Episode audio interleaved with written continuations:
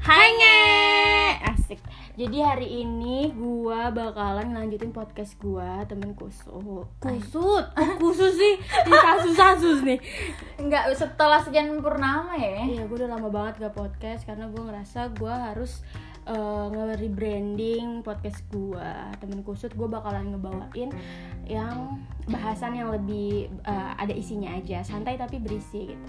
Yes. Dan di sini gua bakalan lanjutin podcast gua nggak sendirian tapi sama Kartika. Halo guys. Jadi yes, gua bakalan nemenin Nung buat mengisi kegabutan kalian, ya kan? Mengisi hari-hari kalian yang kusut itu bersama orang-orang kusut juga. Iya, bersama orang-orang kusut juga seperti kita. Jadi ya emang teman kusut itu apa sih sebenarnya? Jadi gue mau jadiin teman kusutnya jadi tempat kalian, orang-orang ngebuat orang-orang pulang, okay. Orang-orang yang kusut juga yang punya banyak masalah. Gue mau ngevalidasi kalau mereka tuh nggak sendirian dengan masalah-masalah itu yang fakta sama hidup. Ya pelariannya mungkin bisa kesini, bisa mungkin dengerin kita. Temen kusut nggak sebesar itu. Maaf. Waktu tidur tuh kusut apanya tuh hidupnya sama waktu tidur.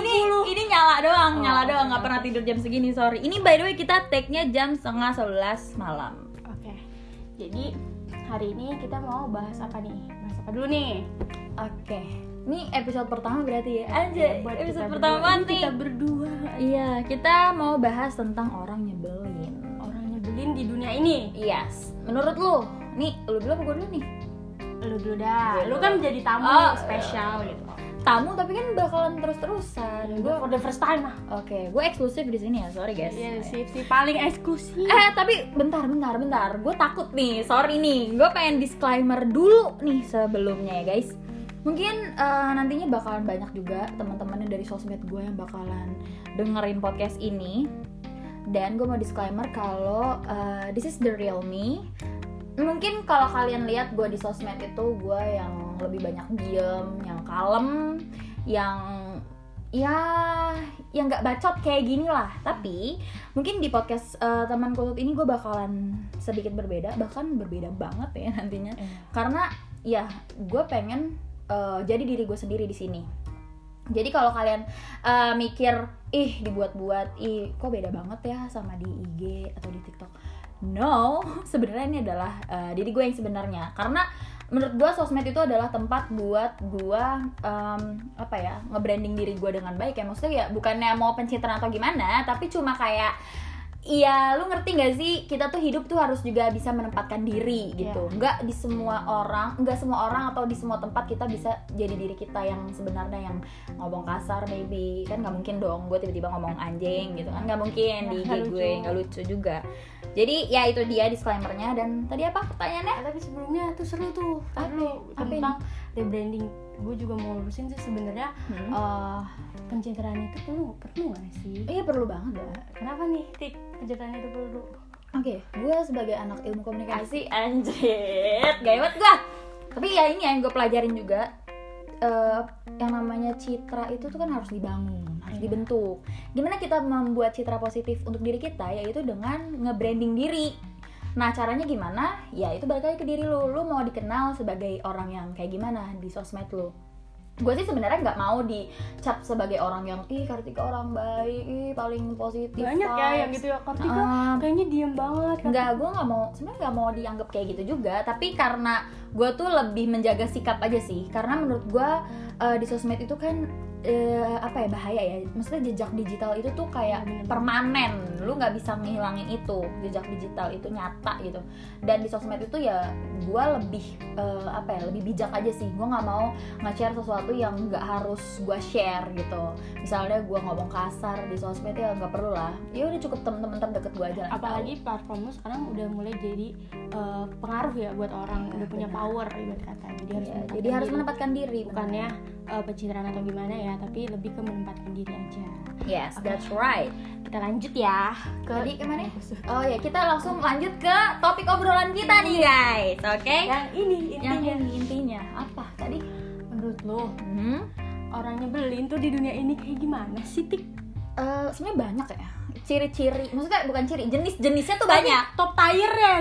Oke. Okay. Kalau menurut gua nih, orang yang enggak Yang nyebelin itu adalah orang yang gak bersyukur. Wah, itu dia. Bukan gimana ya, bukannya so agamis nih ngomongin rasa syukur, iya. Tapi yang gue lihat nih banyak banget, gue banyak banget temuin orang yang hidupnya tuh lempeng-lempeng aja kelihatannya. Iya, gue nggak tahu ya. Semua orang gue yakin punya masalah, tapi setidaknya nih dia itu punya segala akses nih. Misal ya, dia happy family, orang kaya juga, stable finansialnya, cakep juga kok. Cakep itu relatif ya, by the way, ya. Tapi untuk standar Indonesia, good lookingnya dia, iya, okay. Good looking. Banyak nggak sih orang good looking yang insecure? Itu menurut gue orang yang kurang bersyukur aja. Kita tuh ngajak-ngajak ya insecure ya. Waduh, banyak tuh kayak gitu. Ya itu banyak juga. Tapi ya itu intinya yang orang yang nggak bisa bersyukur dengan apa yang dia udah punya gitu, apa yang udah dikasih Tuhan. Kayak gimana sih? Lu tuh sekali-sekali coba deh lihat ke bawah gitu, lihat ke belakang. Banyak loh orang yang mungkin mau ada di posisi lu. Tapi orang-orang yang bersyukur ini lebih ke iri dengki sama orang lain, ngerti gak lo? Iya. Jadi gak bersyukurnya ini berkesinambungan juga nih sama sifat jeleknya, ngerti gak? Sifat jeleknya itu adalah sifat yang irdeng alias iri dengki. Nah itu tuh manusia-manusia yang anjing menurut gue, yang gak bisa bersyukur, yang gak tahu diri, ngerti gak sih? Maksud gue, lu tuh udah dikasih enak sama Tuhan, lu tuh bisa gak sih bersyukur? Udah diem, gak usah irdeng ke orang lain, compare terus diri lu sama orang lain. Gak apa-apa, menurut gue compare itu adalah manusiawi. Tapi kalau lu compare terus lu ngatain orang itu anjing. Lu compare gak apa-apa kalau lu jadi motivasi buat lu maju, tapi kalau lu malah ngejulit, itu kurang ajar namanya. Gak semuanya harus sama kayak lu ya. Nah bener, maksud gue orang-orang yang gak bersyukur tadi itu apa ya, kayak gue gak ngerti deh, ini hidupnya tuh kayak kurang mulu gitu. Iya gue tahu manusiawi banget yang gak pernah merasa cukup ya manusia. Tapi emang ini gak ada rasa cukup ya sih? Ini lebih berlebihan sih, gak berasa cukupnya, teranjing-anjing ngerti gak? Kayak gimana ya? Ya banyak lah gue temen orang kayak gitu. Itu nyebelin itu nyebelin pertama gitu. Nah menurut lu deh, orang nyebelin kedua di dunia ini adalah orang yang paling berisik soal masalahnya. Oke. Kayak apa tuh contohnya? Ini banyak banget gue temuin orang, berbagai macam orang dengan latar belakang yang berbeda juga, tapi saling menghadapi masalah itu dengan berbeda juga. Dan gue ngerasa nih setelah gue ketemu banyak orang ya, justru yang masalahnya gak seberapa, bukannya gue mau compare atau gue mau judgmental atau gue pengen diskreditin mental orang, compare bukan kayak gitu, tapi justru yang masalahnya sedikit teriak paling kenceng. I see. Masalahnya paling dikit teriak paling kenceng di depan orang yang masalahnya numpuk bertumpuk. Iya. Kayak justru gitu. Yang bebannya banyak malah diem aja nggak diem.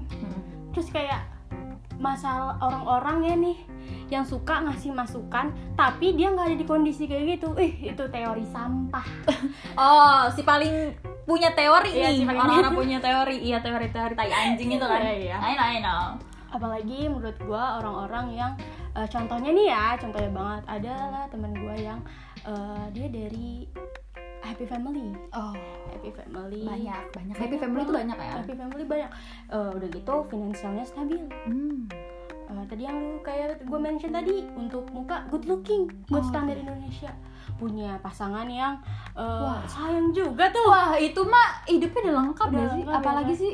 Apalagi sih yang dia kurang, you know what? Kebanyakan mereka insecure ya di akun gembokan. Akun gembokannya akun second maksudnya kan? Iya. Oh iya gitu. Terus bulu kerjanya insecure, masalahnya nih kayak gede banget gitu, semua beban di dia gitu. Geli. Padahal yang nge-follow akun second dia, yang baca tuh beban masalah dia, justru nih punya masalah paling berat. Ya, say. Udah. Aduh. Untuk dapat keluarga yang bukan stabil, finansial juga nggak oke, tapi dia diem aja tuh, nggak seberisik mereka. Ya itu balik lagi, ternyata orang-orang yang nggak bersyukur ya yang nyebelin ya kan? Iya ya. Yang paling nyebelin tuh orang nggak bersyukur, balik lagi. Iya. Jadi dari rasa siapa ini? Maksud gue dari rasa nggak bersyukur dia menimbulkan sifat-sifat jelek dia itu, irdeng. Terus insecurean, ya insecure tuh manusiawi nggak sih sebenarnya, yes. tapi itu wajar aja lah, iya. Seporsinya aja lah, semua orang bisa, boleh banget insecure. Kita bukan ngelarang orang buat insecure nggak, tapi menurut gue insecure itu gimana ya, tergantung elunya lagi, balik ke elunya lagi, lu bisa nggak menghandle itu gitu. Jangan sampai lu insecure terus malah lu nyalahin orang lain. Maksudnya bukan nyalahin yang kayak lu ngejulitin orang lain. Orang lain nih pede nih, misal pede nih orang, terus malah dijulitin, dih si paling pede, terus digituin. Bukan gitu maksudnya. Lu kalau emang insecure sendiri aja, nggak usah ngajak-ngajak orang, bener gak? Ya, makanya tuh gue suka bingung sih sama orang-orang yang udah keadaannya aksesnya itu udah mudah banget. Lu kenapa sih masih aja berisik gitu, masih aja. Gue bukannya, sumpah sekali lagi, gue bukan mau judgemental, bukannya gue mau diskreditin mental orang, tapi gue ngerasa peluang lu untuk tenang, jalanin hidup dengan tenang itu lebih besar. Yes. Karena lu kan nggak harus mikirin ke bercabang gitu. Beda lagi sama orang yang broken home, yang mereka finansialnya nggak stabil, yang nggak dapet kasih sayang, mereka tumbuh dengan lingkungan yang nggak baik-baik aja, itu jauh lebih beresiko gitu hidupnya. Dan menurut gua, lu berlebihan sih kalau misalnya lu ngerespon masalah lu sampai segitunya gitu di depan orang yang. Dan ya buat orang-orang yang happy family nih ya, khususnya, gue pengen ngomong sih sama lu semua kayak, udah deh, lu akuin kalau hidup lu tuh lebih baik dari orang-orang yang kayak hancur, yang broken home. Karena apa? Ya bener, balik lagi ke lu yang lu bilang tadi, dia punya akses, dia punya fasilitas, dia punya kehidupan, dan mental dia tuh lebih stabil daripada orang-orang yang broken home, yang finansial gak stabil gitu. Jadi lu akuin aja kalau lu tuh punya privilege. Itu tuh happy family menurut gue tuh anugerah. Itu orang tuh gak sadar itu. Iya, gak sadar. Mereka udah punya keluarga yang lengkap, keluarga yang harmonis, tapi masih aja kurang. Sebenarnya itu gak kurang, lunya aja kurang mensyukuri itu. Karena gak semuanya bisa ada di posisi lu, dimana ngelihat nyokap bokap bisa akur jalan-jalan tiap minggu, iya kan? ke mall bareng keluarga. Mana ada itu, kita mana pernah rasain itu. Nggak ada itu. Apapun itu, hal sekecil itu mungkin tuh orang-orang happy family mungkin nggak ngerasain. Nggak ngerasain kayak ya udah itu biasa aja buat gue. Iya. Mungkin lo pada tuh yang kurang menghargai momen juga. Ya menurut gue nih ya, lo harus notice ini nih, mention ini nih, orang yang masalahnya lebih berat itu biasanya lebih jadi pendiam, nggak banyak ngomong. Sumpah sih. Malah orang yang hancur di rumahnya itu ketawanya paling kenceng kalau di luar. Ya. Dan ya itu gue setuju sih. Itu gue setuju sih, benar nggak sih? Itu dia, gue ngalamin banget kayak di saat gue buat happy di luar. Ya, gue pretend to be okay di luar, tapi ternyata ada temen gue nih, anak happy family juga, kayak di kelas suka. Di kelas tuh malah nggak suka kayak gue suka. Iya sih gue suka tuh, gue jujur ya, gue suka teriak-teriak banget. Gue suka yang bercanda-bercanda karena gue nggak dapet bahagia gue di rumah. Ya, tapi tuh anak happy family ini nih, dia kayak apaan sih berisik banget, padahal dia nggak tahu masalah gue tuh kayak gimana. Gue mencari pelarian itu di sekolah, ketemu temen, berusaha buat buat bahagia, tapi lu ngehancurin mood gue, bilang kalau gue tuh nyebelin, gue annoying atau gimana, padahal lu nggak tahu apa yang terjadi di rumah gue gitu. Iya, emang benar lo bilang. Maksud gue orang-orang yang broken home itu mereka butuh pelariannya ya keluar. Makanya mereka tuh sebenarnya mau dibilang kalau pulang, mereka bilang mau pulang ke rumah, itu bukan benar-benar rumah buat mereka sebenarnya, ngerti nggak? Iya, benar. Karena ya justru ya mungkin luar rumah itu adalah rumah bagi mereka, di tempat dimana mereka bisa ya lebih baik lah daripada di rumahnya sendiri gitu. Karena bagi broken home adalah justru keluarga inti mereka ada di luar rumah. Kayak lu, gua, kayak lu. Nah, lu adalah keluarga buat gue, Tik. Lu ada di mana? Di luar rumah gue. Justru gue bahagia dong kalau gue sama Kartika kayak gitu. Justru bahagia dong. Gitu, guys. Jadi intinya saling menghargai aja deh. Ya nggak sih? Saling menghargai orang lain. Kalian nggak tahu gimana. Kita sumpah ya, anak broken home itu tuh nggak mau tumbuh jadi orang yang kayak gitu, yang keras, yang bacot, yang berisik, pokoknya yang punya kepribadian yang mungkin annoying buruk atau gimana. Yang kita mau kok jadi anak yang diem, yang kalem, yang baik-baik aja, yang lempeng hidupnya, pengen banget, tapi keadaan kita juga nggak memungkinkan untuk kayak gitu. Kita terbentuk dari kondisi lingkungan yang keras juga, itu yang menyebabkan kita jadi keras juga. Jadi tolong banget kalau lu emang gak bisa buat seneng seseorang, please banget jangan ganggu kebahagiaannya. Itu aja sih menurut gue. Dan itu nyebelin, dan ini semua keluar dari rata-rata yang gue temuin, kebanyakan orang yang seperti itu justru yang hidupnya enak gitu loh, yang happy family rata-rata yang gue temuin sih kayak gitu. Nah makanya itu balik lagi kan ke topik awal, kurang bersyukur. Nah makanya guys, intinya apa? Intinya adalah bersyukur dan menghargai sesama, gitu aja bro. Karena lu nggak pernah tahu orang itu sebenarnya kayak gimana.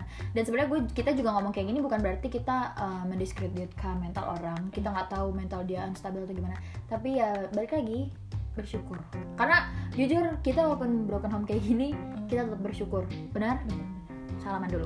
Oke, itu aja sih yang gue pengen sampein sama Kartika. Next kita bakalan bahas yang lebih seru lagi. Yoi, pastinya. Perbrokenan ini guys, perkusutan ini. Pokoknya kalau kalian lagi ngerasa kusut, nggak punya teman, carilah teman kusut. Pokoknya kita bakalan jadi rumah buat kalian, buat wadah kalian, tempat kalian buat pulang. Ada kita kok. Iya. Okay. Kalau misalkan mau cerita bisa juga. Bisa banget. Benar. Kalau misalnya ini banyak yang relate atau gimana, nanti gue bakalan ngasih box question kali ya. Mau boleh DM aja dulu sebentar. Boleh DM ke IG lu. Apa IG-nya? IG Nurima, I-nya 3, A-nya 2. Oke, nanti bakalan ada ya di description podcast. Nanti bakalan kita tulis sosmed kita. Pokoknya kalian kalau misalnya mau curhat, DM aja. Biasanya siapa tahu bisa ya, kita angkat topiknya ke sini. Topik lu terlalu berat, terlalu kusut banget, lu enggak mau ada identitas lu, bisa lewat second account. Ya, akun fake second account buat lu julid itu enggak apa-apa. Nanti kita bakalan angkat cerita lu. Tenang aja. Kita banget pasti relate kok kalau brok-brok gini. Kita menghargai people pride. Okay. Dah, itu aja sih yang pengen gue sampein sama Kartika. Pokoknya tunggu episode selanjutnya. Bye-bye. Bye.